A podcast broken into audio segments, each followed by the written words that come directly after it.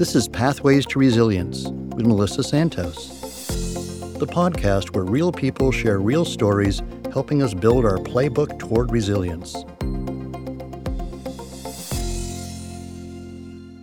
Thanks for joining us back here on Pathways to Resilience. I um, am looking forward to highlighting Human Trafficking Awareness Month in this episode.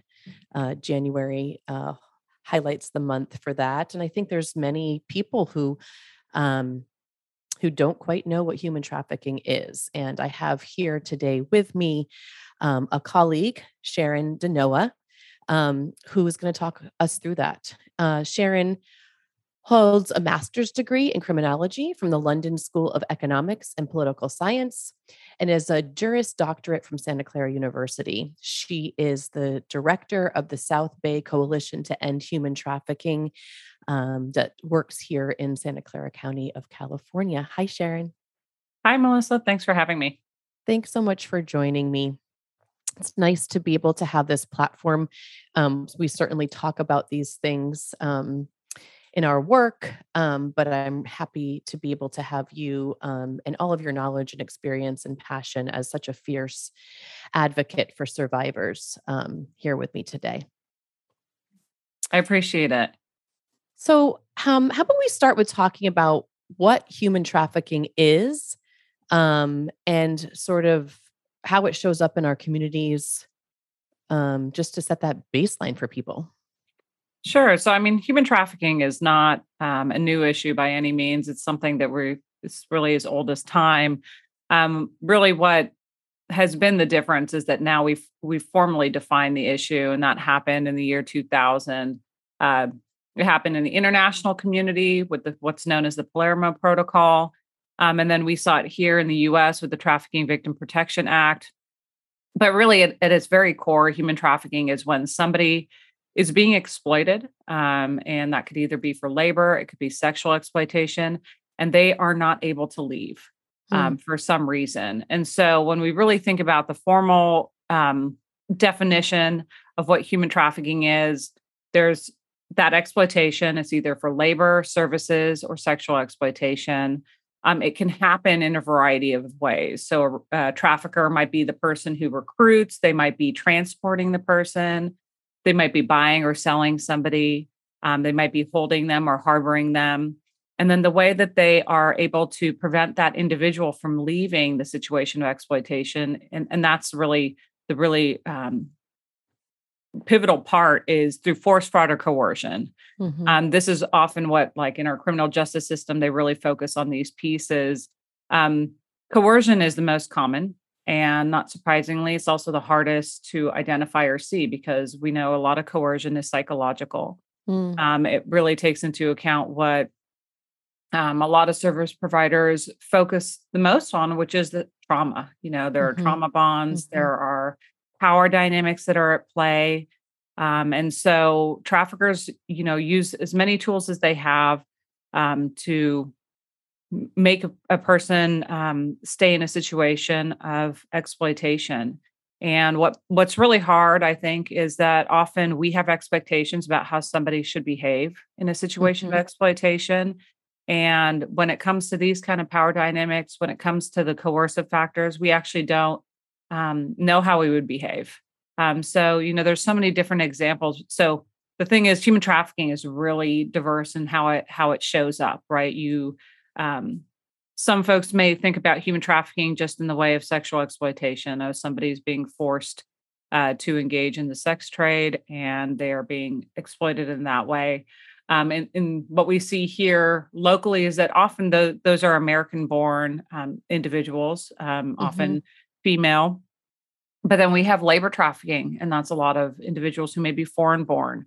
So, coercive factors for somebody in that situation is their immigration status. It could be um, for those individuals, it might be that they have family back home, um, and you know, our local authorities can't protect their family back home. Um, it could be, um, you know, different different ways of holding on to their finances um, if using somebody's unfamiliarity with or lack of familiarity with our system or our, our culture mm-hmm. here mm-hmm. Um, and then when we look at sexual exploitation, one of the biggest uh, coercive factors is you know how our society tends to criminalize people in the sex mm-hmm. trade. Um, so. Mm-hmm. You know, if we continue to criminalize somebody who um, is actually being exploited, they they're not going to trust that we will actually be able to help them. Uh, and traffickers use that all the time. So there's a lot of different factors at play. Um, we certainly see intersections with domestic violence and sexual assault. Um, and so those also come into play. And again, it comes back to these power dynamics that we really often don't see as community members. Yeah. And when you're talking about um, how we are expected to behave, are you alluding to this idea of why doesn't someone just leave or why would someone sign up for that in the first place? Um, how could someone allow themselves to be controlled? Absolutely. So that's that's really the biggest um, challenge, especially when we're talking about adult survivors of trafficking. I should also state when when you have a minor who's being sexually exploited, they're presumptively considered as a victim of trafficking. Um, but when it comes to adults, you really have to show that force, fraud, or coercion.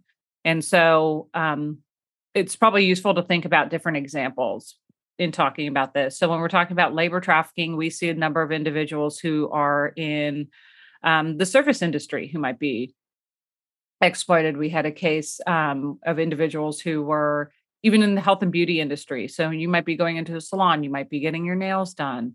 And so those are adults, you know, you don't see somebody who's standing guard and forcing them to be there. Mm-hmm. And so mm-hmm. you have this expectation why don't they just walk out the door and, and access help? Um, agriculture, a lot of individuals there um, who are migrant workers. Uh, they they're at higher risk for exploitation and trafficking.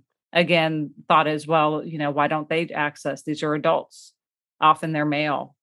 Um, you see in um, uh, you know construction industry. There's in San Jose a really large case um, of silvery towers, which commonly known as slavery towers, because mm-hmm. there was a you know a contractor who um, he had outbid other contractors for a subcontract. And he, basically, he was relying on um, exploited labor. He was locking these men up in a warehouse at night, literally feeding them just just the minimum until their bodies gave out. Mm. But here, men were on a construction site in plain, you know, broad daylight at, at really um, at a construction site where you don't necessarily expect. They're, these are high high end, high rise um, building in the so middle of a major US city. Yeah. Exactly. Um, so these are the expectations where we kind of have to look beyond and often we have to get to know the situation a little bit more. Um, sometimes we see fruit vendors on the side of the road. There have been cases of trafficking. Sometimes it's not, but you know, you see somebody who's there by themselves. Why don't they just leave the situation? You don't know what's happening on the back end. Yeah. And you brought up the word slavery is, and I, when I was kind of doing my sort of research on just the month is how is it the same as or different from or is it modern day not so modern day slavery when we're talking about human trafficking? Yeah so slavery is a form of human trafficking mm-hmm. right when you have an individual who's actually bought and and, and sold. Um, and so we we moved we've tried to move away from the term modern day slavery because it really um, can look very different from chattel slavery mm-hmm. uh, and and it also gives uh, the impression that that's how you know often that that type of slavery included force um, and so it also moves us away from the imagery that comes with that um, but it still certainly exists today we see slavery happening in various parts of the world so it is very much a real situation but we we're trying to expand out what people think about mm-hmm. so that's why we, we really don't just trafficking is more than slavery there's other forms of exploitation and other forms of individuals who really are not able to leave a situation if you bring us back to that person who i'm getting my nails done i think that might be a i mean that and these construction examples i think are so um, part of the everyday sort of routine of a lot of people in our country. So I'm sitting there, I'm getting my nails done. What might the if if the person who's doing my nails is being trafficked, what might their experience be? How do they get there? Um, I mean, so it's it's really hard because one one thing I um, do want to stress is not everybody who is doing nails obviously is a trafficking right. victim. and it it's often on a spectrum. So with labor trafficking, there's a component of wage theft, and then again, it rises to the level of trafficking if they cannot leave the situation. Um, we know um, if an individual um, is um, working in a place where you're getting really a really good what we think is a really good deal. If you're not paying much to get your nails done, somebody's paying for it. Mm-hmm. That's kind of the first thing mm. to think about. Um, if you're getting your nails done at a certain place, so one thing folks will ask is, should I just not even go to that that place? Well, you don't know for sure. Um, what you could do is kind of take that time to kind of get to know uh, what that individual is um, a little bit about the individual doing your nails. So, mm-hmm. you know, oh, do they have their family here? Um, who do they live with?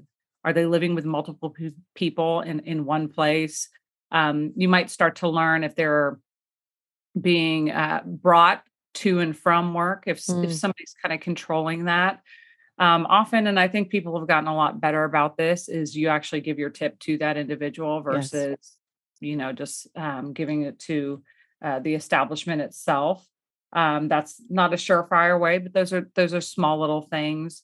Um, you might actually see signs of you know malnutrition or physical abuse. That's not as common. Um, and again, this kind of goes across the service industry in general mm-hmm. because mm-hmm. Um, in the hospitality industry too, we've seen labor trafficking. Um, but how that person comes that situation again can look a lot of different ways. But one thing we do know um, is just worldwide poverty, um, economic stressors are a huge risk factor mm-hmm. um, for vulnerability because when you when you're facing poverty, when you're facing facing economic um, difficulties, you're more likely to take risks that maybe un- other individuals um, who are more financially secure would not. Um, and when you engage in those risks, then there's a higher vulnerability of exploitation. Mm-hmm. So you know, if your um, family's relying upon you, um, maybe you know you become a single mother um, in in another country, you're not able to provide for your family, and a friend of a friend says, "I can get you a job in the U.S." Um, and you know we'll even help you get the certifications so like we see this often in the massage industry mm. um, that you know we'll help you get the certification uh, you can just give us a deposit and then when you get there and start earning money then you can start paying us back and so this is kind of the foundations of mm-hmm. debt bondage too so then they mm-hmm. come over here um, the person you know who their friend this agent is helping arrange everything helps arrange the um, travel documents helps arrange the visa that are required helps arrange the transportation so now you have somebody else who's controlling all these different mm-hmm. pieces so when they arrive here they're so reliant upon this individual. Right. They believe they have to pay back a certain amount of money. Um, and then when they start actually working, things change a little bit. Well, no, you actually have to do you actually have to do this, or you may have to provide sexual services, or maybe um, we also see labor trafficking happening in massage industry, where you know you're working a number of hours, or you're only earning tips. Mm. You know things that are against yeah. our labor and employment laws this individual won't know that. Again, they're relying on somebody else. Um, and they may be trying to pay back things and, and, it just never happens. Well, we actually have to charge you for rent. You're staying in our uh, home. Yeah. You food. Um, you know, you we're sick on this day. Um, you know, it's, it's your time of the month. So we're gonna tax you for that. So all these things start adding up. Um, and that individual feels like they can't leave, that they're financially tied cultural um, it's it's really important that we're culturally responsive when we mm-hmm. think about things um, one thing that we see often with survivors is they um, can be exploited by individuals in their own community because the cultural nuance you know a trafficker knows the cultural nuance is the best um, mm-hmm. so in the situation i was describing often you'll hear um, well i didn't want to bring shame to my family uh. or what we've heard from uh, another survivor he often talks about how in his situation of labor trafficking you know i know that um, he didn't treat me well and i know he was exploiting me but he still did me a favor you know he was mm. still offering me something good bringing me here mm. and so in our culture it's it's you don't want to um, dismiss the goodness that somebody offers, you know. So there are these cultural nuances that make it really important for us to be responsive. Um, and and on the flip side, be really uh, mindful that we're not um, pathologizing. You know, there's no one culture that does trafficking more than a other. Mm. We've seen survivors from everywhere around the world. We just know that it's really important when we're trying to again get at some of what the where those power dynamics lay lie and where those um, ties are that that becomes really important and it's really important in the healing process too yeah i mean those power dynamics of i'm now i have isolated from my family in a i mean just to imagine that that out of desperation and hope for being able to have a better life for my children as you were describing that single mom i take this risk that maybe i wouldn't otherwise take but i see no other option. And the option seems pretty good because it's being taken care of for it's being it's all being set up for me. And so now i'm in a country i don't know. I don't know the rules i don't know the laws. I'm completely reliant on whoever i'm with to to house me to feed me to transport me um and if i didn't find my own way here how in the world would i find my way back home? Um and so almost this orchestrate uh, it's just real really well orchestrated that i didn't have to figure any of that out right um, so that i had this isolation and this dependence on top of those cultural nuances and the emotional tie to not wanting to be in debt to someone and wanting to ensure that i'm doing my part in this agreement that i made yeah and then we can take it one step further and then say what does our society message yeah you know um, for a number of years. Uh, it's getting slightly better, but you know, um, he who shall not be named created this climate of if you go to law enforcement, um, you're going to be criminalized because how did you come to this country? Mm-hmm. Mm-hmm. You know, so that plays a huge role. So traffickers use that very easily. You'll be deported. So the other thing is you're relying on one person even if you feel like you want to get out of this situation, who do you go to? Who do you go to? And if law enforcement's going to say, well, you're the one that broke the law and came here illegally. So, yeah, this person was just trying to help you. Yeah. Yeah. Or whatever. So, yeah. so much of it's our messaging in that yes. way. And how do we yes. do outreach so that we ensure we're creating um, a space of safety that somebody feels they can come forward for help? So, that's one of the reasons why we, we really try to focus on outreach that says you can report to law enforcement. You can also find a confidential provider. Um, maybe it's an, actually an attorney that you want to speak to if you're really concerned about your immigration status, or for some survivors, especially we see this often in sex trafficking where um, they may have children by a trafficker or by um, mm.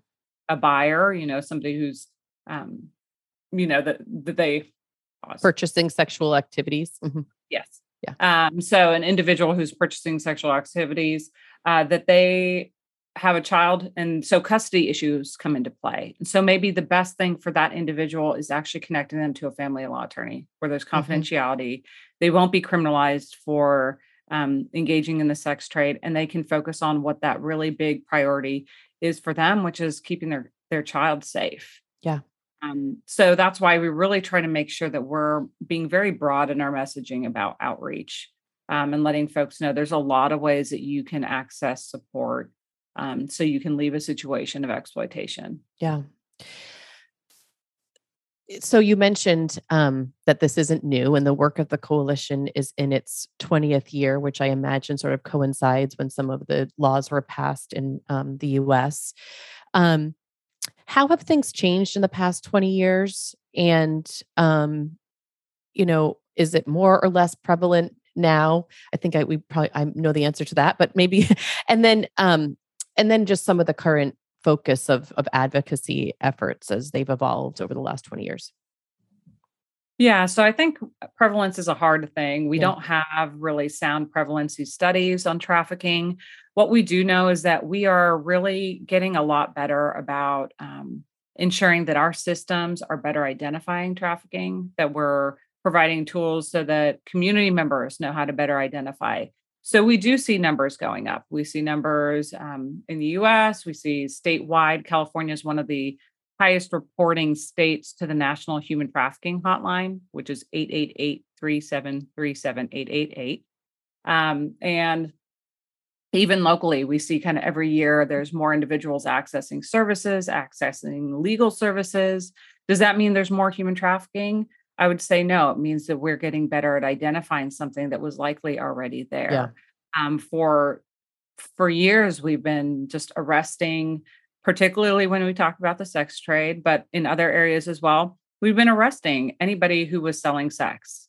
And Mhm. it wasn't until now we have this framework to, to say, actually, one, children can't consent to selling sex. So why have we been? I mean, there were 13 year olds who were being arrested for prostitution. It makes Mm. zero sense. zero. And now, you know, looking beyond that, you have individuals who are exchanging sex for basic needs, for survival, for shelter, for food. That's exploitive. Um, so we're getting better about ensuring that our systems are better identifying this and responding to it in a way that is um, more survivor informed, survivor centered, trauma informed. Um, so I think we're getting better about, you know, training, building capacity to identify and respond.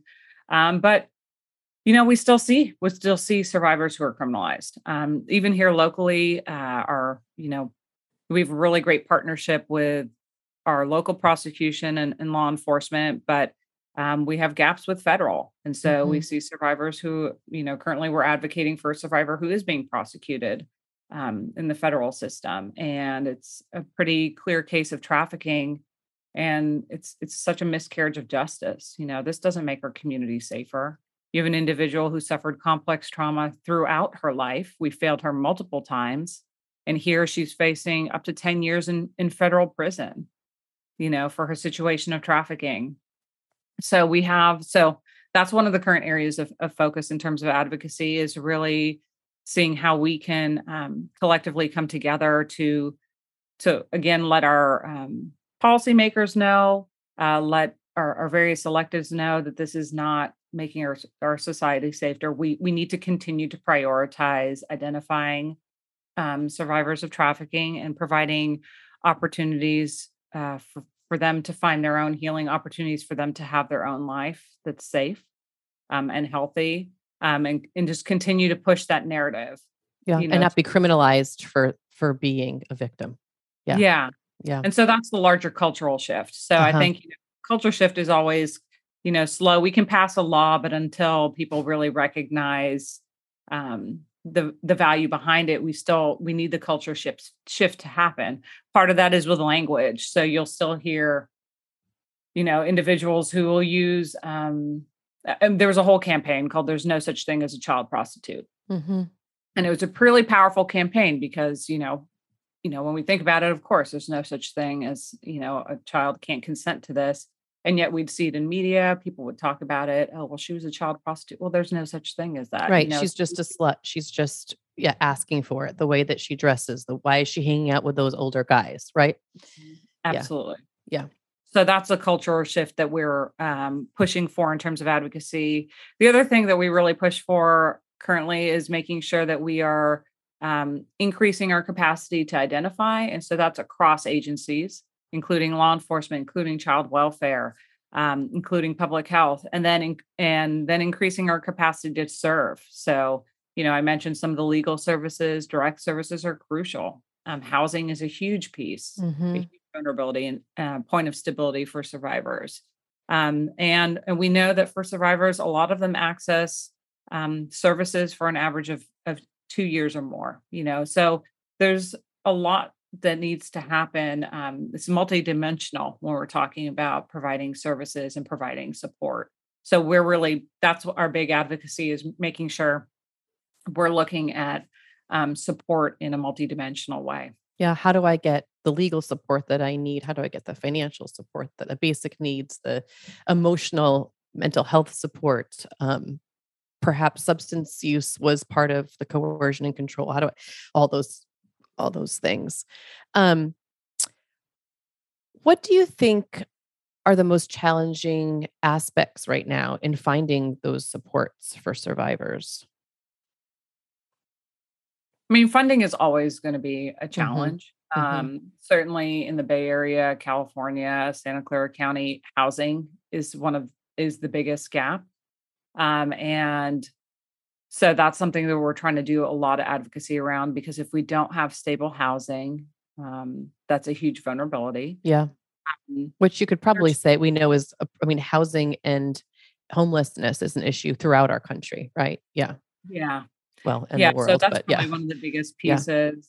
Yeah. Um, I mean, the other challenges I kind of touched on is um, making sure that we are not criminalizing. And so sometimes I, I you know, I, I mentioned the criminalization in the sex trade, but we see criminalization happening in labor trafficking. And it comes back down to when people start thinking about, you know, immigration status. How did they get here? And really, that shouldn't come into play, mm-hmm. right? Because we're talking about um, we have a, a we have we have laws regarding employment.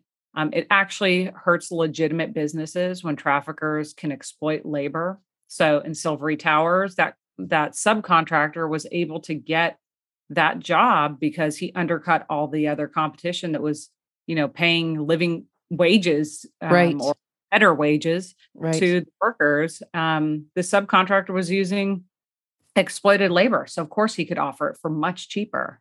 Mm-hmm. So um, you know, so I think challenges is also getting folks um and just, you know, in our everyday life for us to take just a little bit more accountability um, for the demands that we create. You know, when we ask for like a $10 manicure and we yeah. demand that and think that that's feasible for um, the workers providing it and the business, um, we're we're kind of creating this culture that exploitation is is um, more likely to happen. We're creating a um, market for it, right?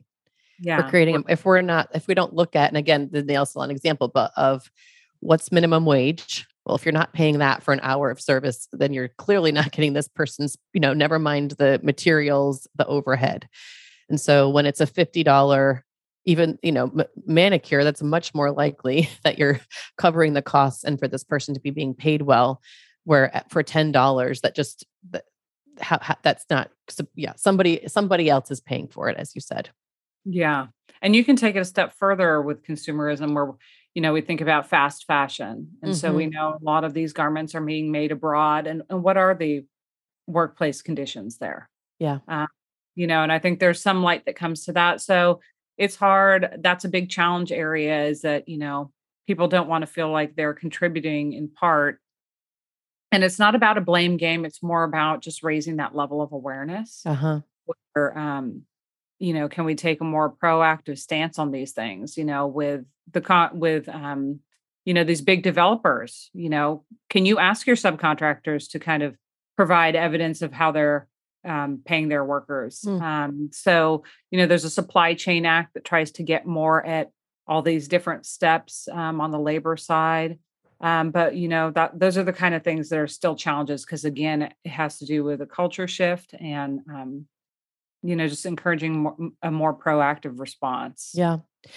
I was just thinking eh, that um, examples of advocacy efforts um, throughout the years and and how prevalent i'm noticing and have noticed in recent years that whether i'm at the airport and i'm in the bathroom at the airport there's a sign behind the door telling me if you need help call this number. Like here's how you do this. Um, and they're they're written in such a um, gentle way of like we're here what kind of what you were saying of keep creating that space.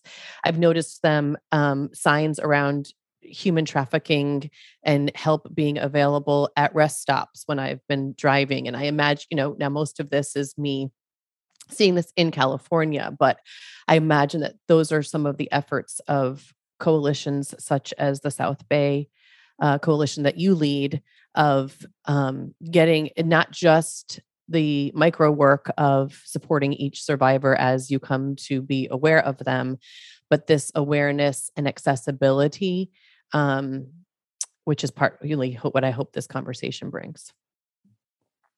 And um, and I'm so happy you brought that up because mm. the San Jose Airport campaign is one that we developed with San Jose Police Department. Mm. Um, and so we really tried to especially focus on um, the Asian Pacific Islander community with that campaign because they under they're very low reporting, and then in Santa Clara County, it's such a large um, part of our you know large percentage of our community uh-huh. Asian Pacific Islander um, community. So that that is one thing that we're trying to do is increase just you know seeing um, messages about you can access help in a variety of ways trying to make it culturally responsive so that the messages aren't um, you know i mean one thing is sometimes people just have a billboard that says human trafficking happens. But a lot of people are like well what's human trafficking right what even is that? Yeah. they're so far removed like it's it's such a um, kind of you know new term that that lacks familiarity or mm-hmm. you become numb to it. Mm-hmm. and so we really we do focus groups with community members. What really resonates? Well you know we we think a lot of so with the asian pacific islander community what really resonated was that often individuals who may be exploited or who um, have survived sexual assault or domestic violence that they feel shame. Yeah. And so that was really the core that you can get help for that um, and that could be law enforcement, it could be service providers. So getting away from just saying human trafficking is happening and really honing in on what are what are we really trying to um, tell folks. Yeah, eh yeah. Those that are impacted and those of us that aren't, but and are and are removed in that way, right? Um, so in what ways do you we i always i end these podcasts with um, what is resilience but i think in this case in what ways do you, do you witness resilience in the healing journeys of survivors um, that you sort of walk along these journeys with them? Incredible work incredibly difficult work i can only imagine um, but how do you see resilience show up? You know i think in the simplest way is um, a lot of the survivors that we've worked with have a capacity to love mm-hmm. others. And when you see somebody who's really been exposed to some of the ugliest things in the world and in humanity, and they still have a capacity to love other others, that's so powerful. Yeah. Um, it's pure resilience. Um, there's resilience in really offering the level of trust to providers, attorneys, law enforcement to even work with them, to even believe that they might be able to offer some level of support. A lot of survivors have been failed so many times in their right. life. I trusted this other person who was going to, who promised me this better opportunity. How are you going to be any different? And that they mm-hmm. trust that they just keep, they open themselves up to trust again. Yeah. Yeah. Yeah. That that's pure resilience, um, having hope for the future. Mm. You know, I think those are really simple things, but really reflect depth of resilience. Yeah. And this and is surviving. Ex- just surviving, right? Still choosing to to be here and to take on life. Mm-hmm. I, I, I've spoken in a few episodes around um, some of the discomfort I've grown through conversations around just this word resilience because resilience can be you know it's not the pick yourself up by your bootstraps and get over it resilience that we're talking about and those were such good examples. And that in these in this case there these are human beings who shouldn't even have to tap into this resilience for these reasons because they've been exploited um, and um, and they are and they've been victimized and taken advantage of.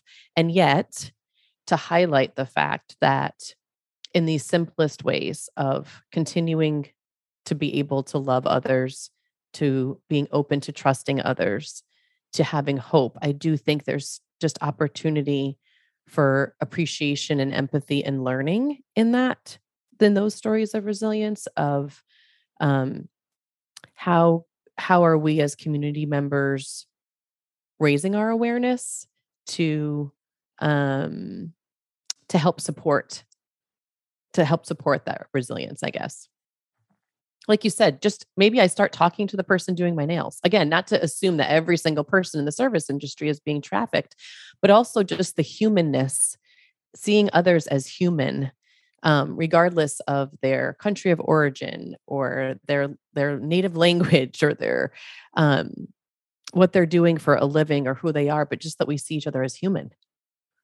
Yeah, and how are we creating space for others, right? Yeah. So even creating the space in that interaction for somebody to feel that they can engage mm-hmm. you know um, and again it comes back to that like minimal amount of trust that you start to build with somebody mm-hmm.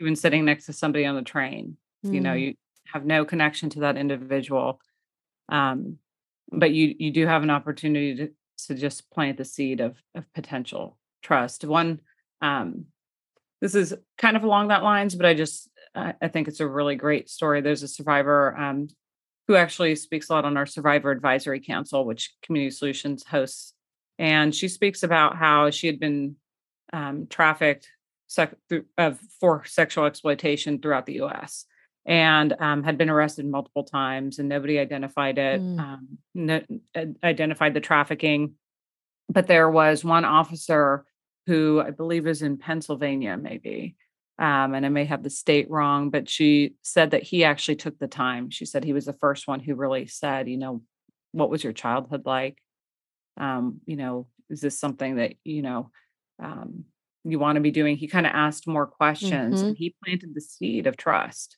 so that when she ended up here in the Bay Area, she took that chance. Mm. Um, she, she, said, "You know, I'm going to ask for help at this mm-hmm. point. Mm-hmm. Um, and so that that was a, a, turning point for her, where you know her life shifted, and and she's um, you know doing well. She reunified with her family.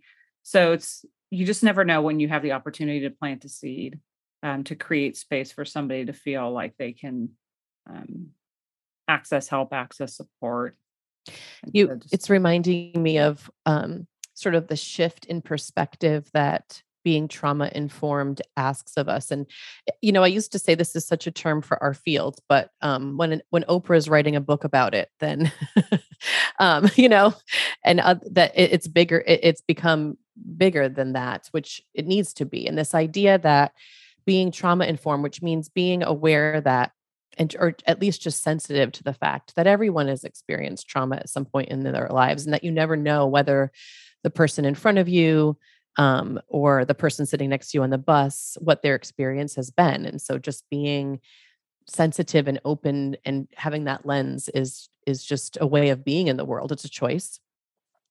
And that um, bruce perry and others have said that the shift is instead of what's wrong with you um, what happened to you and how is that showing up? And that's what you're describing right now is you know what is wrong with this woman that she is just allowing herself to have sex you know be prostituted or that she's choosing to be a prostitute versus that one police officer who said hey tell me a little bit about what happened to you and how's that showing up? Because certainly people who have experienced early childhood trauma and have not have learned from a very early age not to trust the world are at higher risk of not trusting the world anyway. But even if that didn't happen and i'm in a situation where i came from the trauma of poverty or a war torn country and this job seemed like a really great opportunity um, just having someone hear those things could start even if I don't tell them right then what's going on, what I'm hearing is can help me to unravel a bit of my story to perhaps open up to trust when the time comes that help is available. Yeah, absolutely. I mean, we don't know um, what impact our kindness can have, right? Mm-hmm. Kindness. Yeah, kindness. Anything else you want to know, people to know, Sharan, about um, current cases, current work, where people can learn more? Um, I mean, there's so much to to talk about when mm-hmm. um, we're talking about trafficking. So there's so many things I could talk about. But uh, if you do want to learn more, you can take a look at our website, southbayendtrafficking.org. Um, you should, can also check out Polaris Project. They run the National Human Trafficking Hotline. They have a number of resources. Um, you know, check out your local community, see what's happening there. Uh, there's room for really anybody in any profession and any way of life to impact this issue. You don't have to be, you know, an attorney who's doing immigration. You don't have to be law enforcement who's working with special victims. There's so many different things. Everybody has a circle of connection to, you know, you your nexus to um, your own communities that you could spread awareness. Um, so just, you know, see if you can think about what that next step looks like for you. Um, and I'm always happy to brainstorm. Mm-hmm. Wonderful. Can you tell us again the national hotline for human trafficking? Sure. National hotline is 888 3737 888. Great. Thanks, Sharan. I really appreciate um, you being here to talk with me about this um, important and just widespread topic that um, is so important for people to be aware of. Like you said, it, it you can it can it takes everybody, and you don't have to be in a in a helping profession or or field in our field to be able to make a difference on this issue. I appreciate your time and I appreciate um, just the leader that you are in this space and all of the work that you do to create that safety and justice for survivors. Thank you for the opportunity. Um, and you know, it's Human Trafficking Awareness Month, so there's a lot of stuff going on. So please tap in and and see how you might be able to impact the issue. Thanks so much.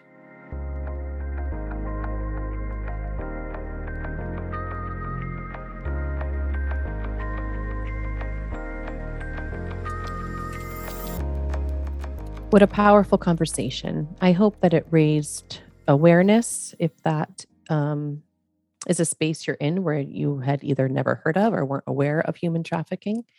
Um, if you're someone who's been impacted, I hope that it provided an opportunity to know that help is available. And I'm really struck by Sharan's message that kindness is a way to support the prevention and support for human trafficking.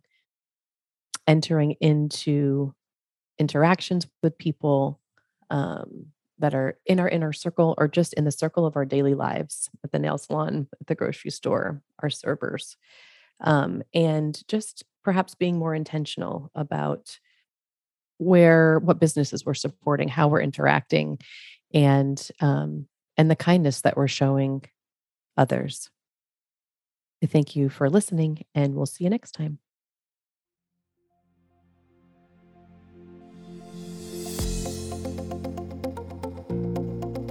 Thanks for listening to Pathways to Resilience, an initiative of Community Solutions. For more information, please visit our website, www.communitysolutions.org.